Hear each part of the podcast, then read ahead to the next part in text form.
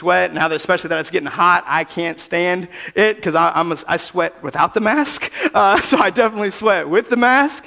Um, and I, I really appreciate all your help but we're moving past that. So that's what's going on starting next sunday. If you got your bible go ahead and snag it and turn to matthew chapter 16 uh, we are in part three of our disillusion series today. And we're going to deal with this question of what happens when we doubt god's plan the reality is, all of us have doubts from time to time. As Christians, we may try and act like we always believe God and always trust God, but deep down inside, all of us have moments where we're not sure what's going on. We have moments where we question who God is and what God is doing. As we talked about the first week of our series, we, we see that there are intellectual doubts where we question the, the truth of Scripture. Man, did this really happen? How does this line up scientifically? There are moral doubts where we question, hey, is God right? If he says this thing is wrong, but I think it's right, am I going to choose my feelings or am I going to choose what God has to say? And we have emotional doubts, man, caused by pain, caused by suffering, where we say, God, how come this doesn't feel like it's supposed to? So we all wrestle with doubts. And so today we're going to look at the specific doubt of what do we do when we doubt God's plan. We're going to look at a story of a guy named Peter, who you're probably familiar with, one of Jesus' closest disciples. You would probably call him the most loudmouth of the disciples, right? He was the one who would speak first and think later. Many of us can identify with Peter, right? We appreciate that about Peter. He's the one who would put his foot in his mouth. Uh, he's going to speak up in a situation and challenge Jesus. He's going to say, No, Jesus, that's not what's supposed to happen. And I think many of us will see ourselves in his story. So we're going to dig into Matthew 16, but before we get there, I want to ask you this. Have you ever seen a child or a group of children who were imagining, who were playing pretend? Maybe they're pretending to be superheroes or they're playing house or whatever it might be, but they're playing and then one of them speaks up and tells one of the others or maybe even tells you as mom or dad that you are doing it wrong right? They had a set of expectations. It's supposed to be this, and you stepped over here and did that. Well, my son Judah is six years old, and one of his favorite things to do is invent games. And he invents the world's worst games. Uh, and he wants you to play with them, and he wants you to enjoy them. And so Melody and I will grit our teeth Yes, we will come and play with you because we want to, man, we want to fuel his creativity, right? Like we want to encourage him in this. We want to be there for our son, but they have the most ridiculous rules. And the worst thing about him is that the rules are not the same for each person. There's one set of rules for Judah, and he'll go first, and then you go and try to do the same thing he did, and he's like, no, you can't do that. Uh, right? And, and so he tells you oftentimes that you are doing it wrong, and he gets really frustrated when you step outside of his expectations for how you should play his game. The reality is, we all have expectations for others, don't we? We all have expectations for how we think things should go. In fact, I think one of the deepest sources of pain, of offense, of frustration that we have in interpersonal relationships isn't so much what happens to us as it is what happens to us in relation to what we expected to happen. Allow me to illustrate this for you. For instance, have you ever had someone not get you a birthday present and it hurt? It was frustrating. It was disappointing. By the way, today is Mark Cheney's birthday. Give it up for Mark. Happy birthday to him. I, I won't tell you how old he is because I can't count that high, uh, but, but we're happy for Mark. Uh, he's celebrating his birthday today. Have you, and this is not an illustration about him, I'm just shouting him out because I was talking about birthdays. He's not like mad somebody didn't get him a present. Let me be clear. But, but have you ever been upset because somebody forgot your birthday? The reality is, you're not upset because you expect the, everyone to recognize your birthday, right? There's 7 billion people that didn't get you a birthday present, and that didn't bother you. It bothered you that that one person didn't because of your expectations in relationship to their role in your life. Your expectations in relationship to what the nature of your relationship with them is. It wasn't that you didn't get a present, it's that you didn't get a present that you expected to get. You understand what I'm saying? It's the unmet expectations that often brings us great frustration. And while we get frustrated with people and offended at people when they fail to meet our expectations, the reality is we oftentimes do the same thing with God. That God doesn't always meet our expectations. God doesn't always do what we expect. In fact, I would say a lot of times He doesn't. Right? A lot of times God's plan is different than my plan. And when God's plan is different, I want to have a talk to Him. I want to set him straight and remind him that he needs to do things my way. And you know how effective those conversations are? Not very effective at all, right? I always lose that argument with God. Some of you are shaking your head because you understand and you've had that same discussion. You know, the disciples often had these situations with Jesus. See, the disciples had one set of expectations about what the Messiah would be. They believed the Messiah was going to come and set them free from Roman rule, that the, the, the Messiah was going to come and and reestablish Israel as an independent, sovereign nation. And that's what the, the Messiah was coming for. And so they recognized that Jesus was the Messiah. In fact, this passage we're going to read in Matthew 16 literally comes immediately after Peter makes this declaration that you are the Christ, the Son of the living God. And Jesus says, On this rock I will build my church, and the gates of hell will not prevail against it. So, this is spiritual high, right? Peter gets this affirmation, this recognition that, yes, you got it. Yes, you connected the dots. Yes, the, the Holy Spirit has revealed to you who I am, and they're celebrating, and it's great. And they go immediately from that to the very next passage, and we don't know how much time passes in between perhaps a few moments, perhaps a few hours, perhaps a couple of weeks. But we pick up the story in Matthew chapter 16, verse 21. And I'm going to read it to you today from the ESV version because I like the way that it's phrased here. And it says this It says, From that time, Jesus began to show his disciples that he must go to Jerusalem and suffer many things from the elders and chief priests and scribes and be killed, and on the third day be raised. What's Jesus telling them? He's telling them his purpose. This is why I came right? Now, this is not some sudden reveal that was hidden throughout history. We just read Isaiah 53, which was written about six, seven hundred years before Jesus showed up. And all of this was forecast. All of this was prophesied. All of this was predicted. So Jesus isn't telling them something brand new about the Messiah, but he is telling them something uncomfortable about the Messiah. He says, I'm going to die. And he doesn't stop with the bad news, thankfully. He says, I'm going to die, but I'm coming back, right? He's encouraging them. He's letting them know, even when I die, even when you see me nailed to that cross, don't freak out because I'm coming back. This is part of the plan. Don't be caught off guard. Don't, don't think that, man, something went backwards or wrong. This is what's supposed to happen. And Peter, poor Peter. Peter speaks up in verse 22 and it says, He takes Jesus aside. You can imagine him putting his arm around Jesus and kind of patting him on the back.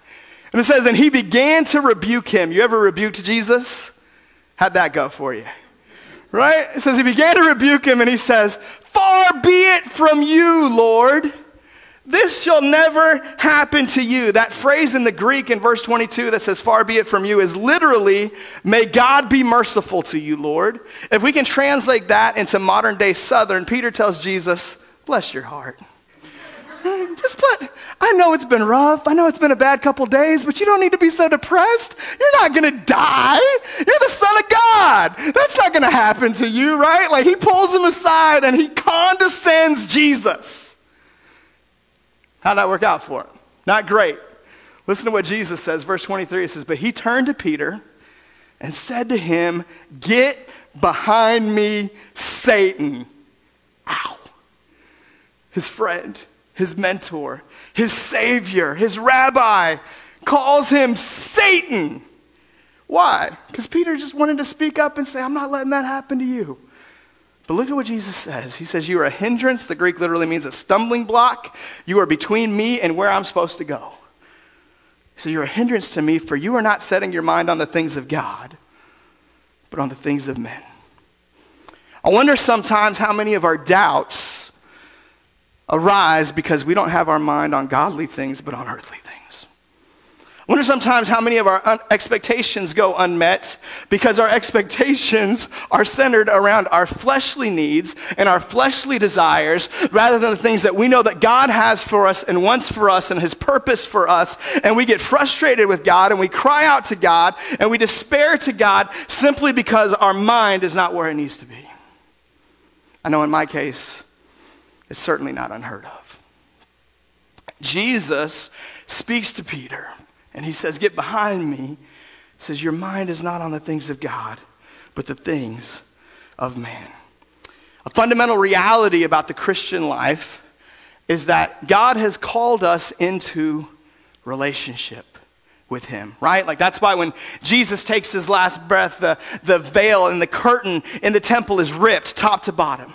Because God is making the statement that the separation between God and man has been eliminated. That because of Jesus, you have access to my presence now. Because of Jesus, I don't have to be hidden away from you, but I can actually come near. I can actually send my spirit to live in you, to dwell with you. Jesus, Emmanuel, right? The same prophet Isaiah that we read the, this passage in Isaiah 53 that Jesus would come. He says that Jesus is going to be Emmanuel, which means God with us. There's no more separation between him and us. Now we get to do life together the way he originally designed it in the garden. Right? Adam and Eve walked with God in the cool of the evening, and then sin came in and messed everything up. Best thing I can compare sin to is COVID, right? COVID ruined everything. Sin ruins everything, right? Like it just seems like everything went sideways because of sin, and that wasn't 14 months, that was thousands of years. But Jesus comes and he restores fellowship with God. He restores relationship with God. You are called and purposed into relationship with him, and that's beautiful and that's wonderful. But the same brokenness in us, the same flesh in us, the same stuff in us that causes us to get frustrated with each other and have conflict in our earthly relationships oftentimes creeps up into our heavenly relationship, and it causes us to doubt God. Now, I'm not saying you're a failure because you have doubts, because all of us do. It's the reality of our human nature. But what do we do when we have them? How do we handle them? We're going to get to that in a moment. Before we do, I want to share with you something I never thought I would teach on, but here we are, so here we go. Uh, we're going to talk about Metallica this morning. In 1991, the heavy metal band Metallica uh, wrote a song called The God That Failed. And The God That Failed was written by their lead singer, James Hetfield. Uh, and it's got a lyric in it that says this it says, The healing hand held back by the deepened nail. Follow the God that failed. You see, the God that failed is based on James Hetfield's childhood experience of growing up in Christian science. If you're familiar with the Christian science, I would not say denomination, I would say cult. Uh, they believe a number of things that we don't believe. Uh, one of the things they believe is that you don't need medical attention. You don't need doctors, you don't need medicine, that God's going to heal everything. That if we have the right faith and the right life, that everything will take care of itself. Unfortunately, the Bible doesn't teach that. It sounds great, uh, but that's not what the Word of God teaches. In fact, Luke, who wrote the book of Luke and the book of Acts, he was a doctor one of Jesus' greatest followers was actually a doctor. I think there's a principle there for us. We should take advantage of medicine. We should take advantage of physicians and doctors, and those are good things for us. Well, those who believe Christian science don't. So James Hetfield's mother got very sick and chose not to get medical attention because that's what her church taught and believed. And he watched his mom die. So he writes a song about the God who failed. Because the God who he had been taught about, the God who he believed in, didn't show up when he needed him. And he believed that that was a failure on God's part. What that actually was, was a failure on the church's part. Because they taught something that God never said. They accredited a promise to God that God never made. And this, by the way, is why theology is so important. This is why it's important for us to study the Word of God and know what the Word of God actually says. Because when we misrepresent what God says, people get hurt. People get broken. And so Metallica's lead singer was turned off to God, turned off to faith, turned off because he saw something that didn't work. Now, the reality is, Many times we have a loved one who dies, who leaves us too soon, and it affects our faith. And it's not because we had bad theology. It's not because we believed that God would supernaturally step in and rescue everyone. It's because we just believed that person was going to be part of our life a little bit longer. And there's this unmet expectation. God, I thought my parent was going to be there to walk me down the aisle. I thought they were going to be there to see my kids graduate high school. I thought they were going to be around in this situation or that situation. And that unmet expectation brings a lot of pain. Remember, if we go back to week one, that's an emotional doubt, right? That very real that we all wrestle with. Peter had some emotional doubt when Jesus said, Here's the plan. Here's what's going to happen. Peter says, No, that's not going to happen. That's not the way it's supposed to be. Jesus constantly has to distinguish for his disciples between his actual purpose and what they think his purpose is. I can give you a couple other examples. Let's pick on Peter a little bit more. Peter's an easy guy to pick on, right? Garden of Gethsemane.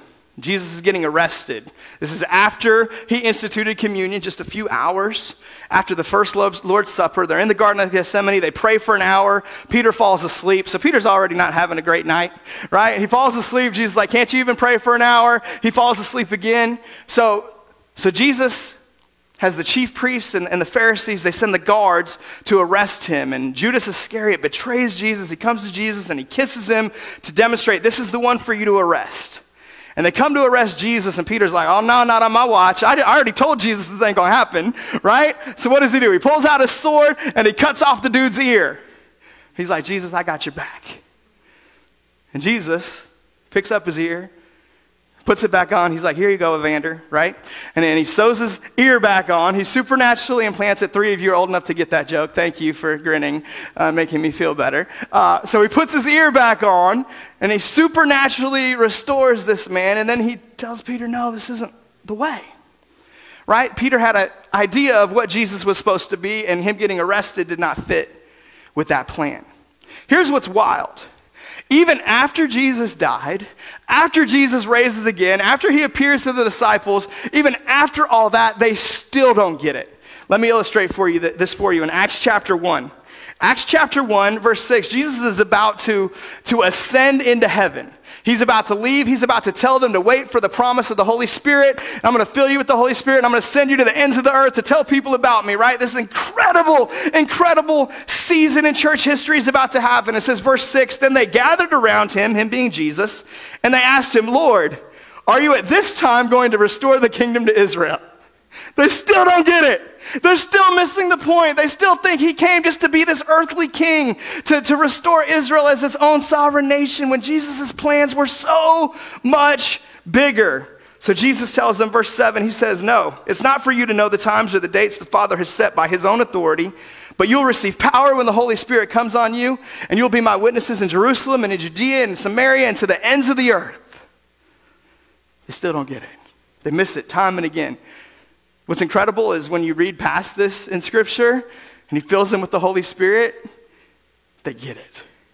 It's the power of the Spirit that lives in you and that lives in me. It starts to make sense. They're not missing the point anymore. This is the last point in Scripture where the disciples challenge Jesus and try to get him to be something other than what he's actually called to be. So we've got the power to push past those doubts and to lean into the plan that God has for us.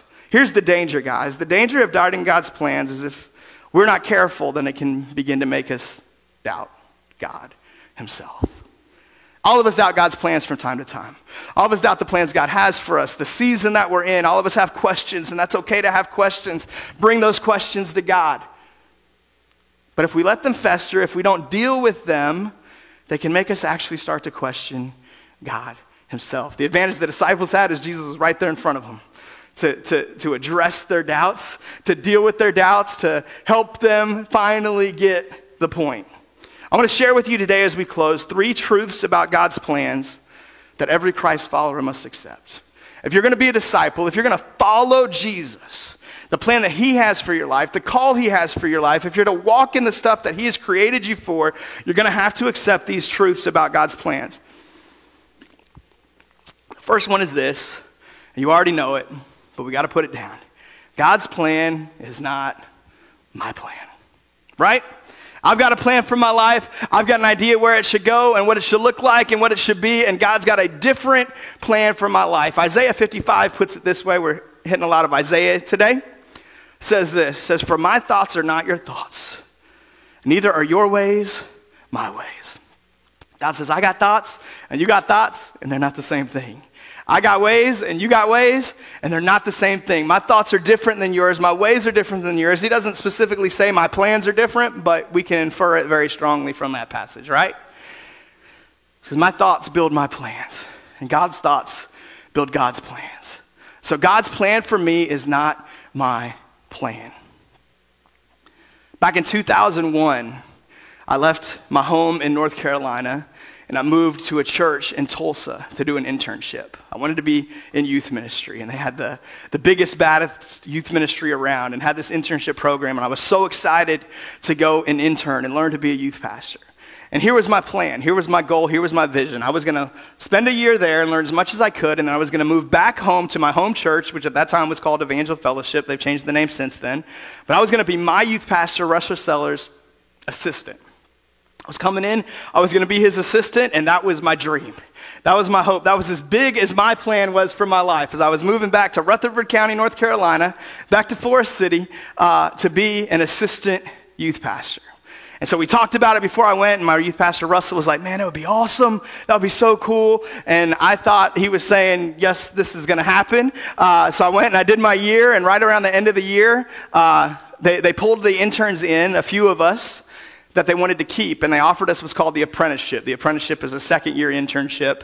Uh, and I was like, no, I'm good. I, I, already know what I'm doing, right? I'm moving home. I'm going to be my assistant youth pastor. Thanks, but no thanks. So I called Pastor Russell and I'm like, hey, man, just wanted to check in and see, you know, what do I need to do to, to get ready to move home and help be, be on staff with you? And he's like, yeah, that's not going to happen.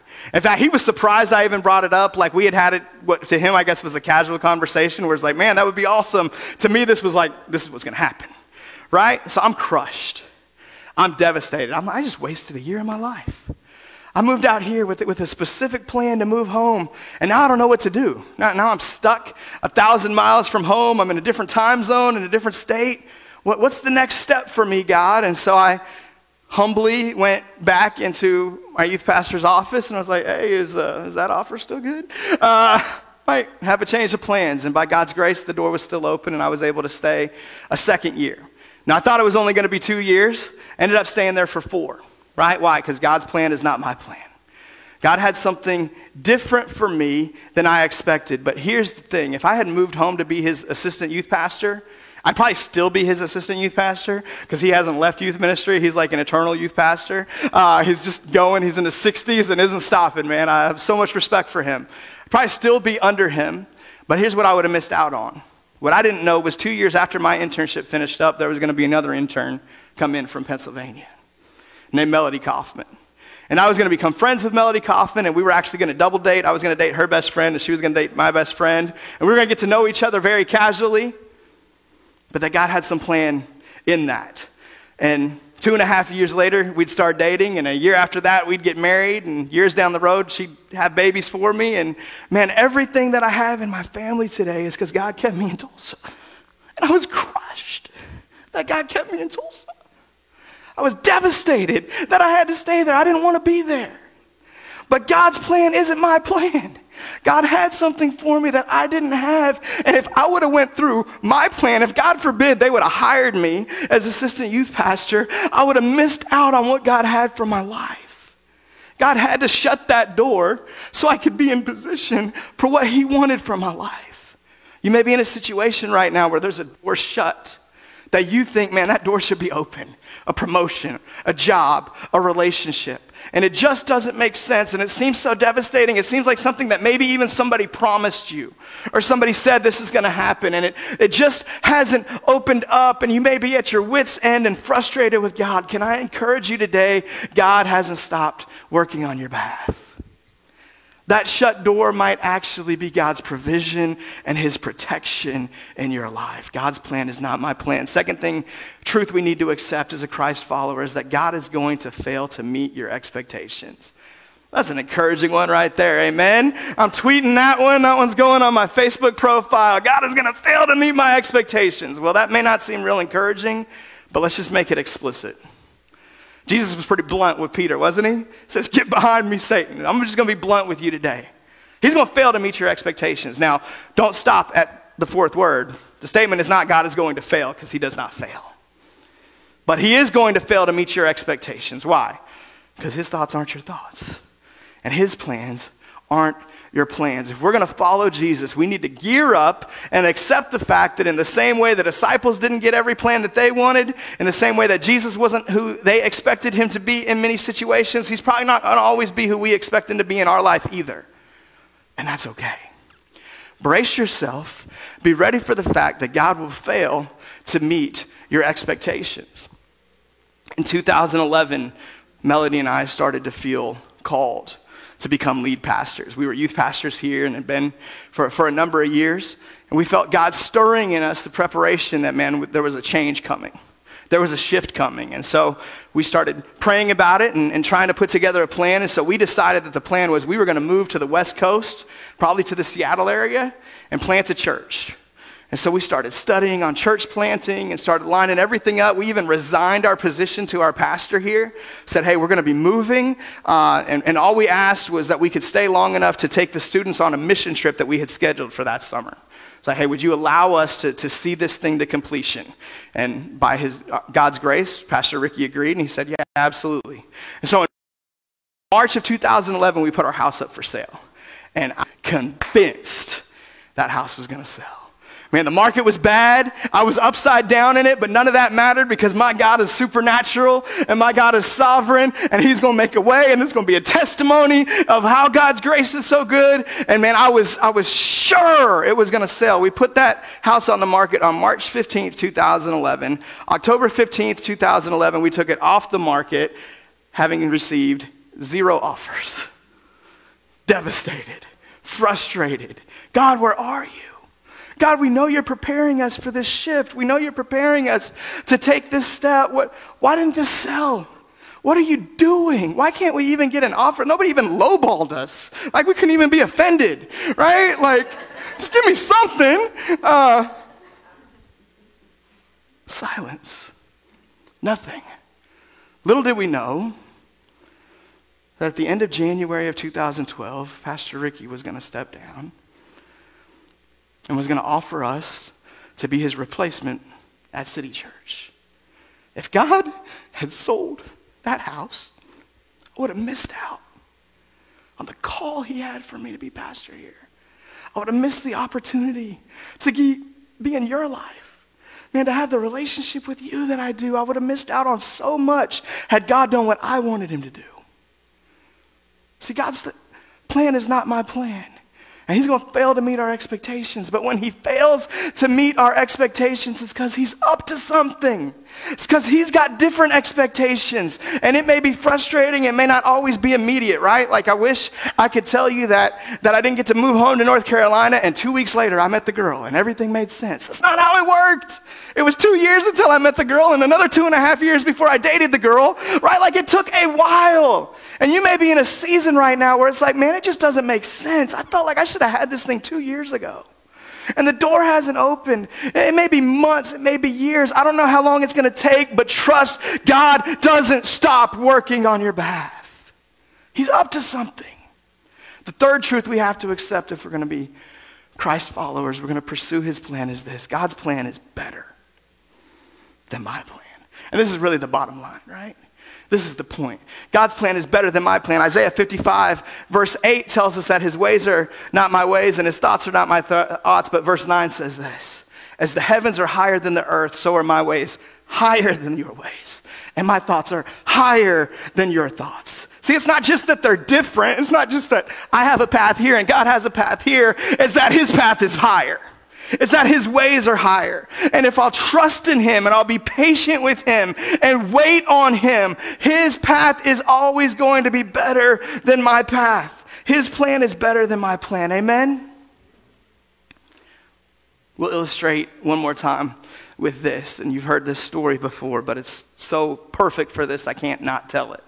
So we just finished up this giving campaign, right? 21 and 21, and God's gone above and beyond. But the last time we did a giving campaign, we started in March of 2017. And we had a goal in March of 2017 to raise $20,000 to renovate the shopping center that we were in, that we'd been in for a number of years.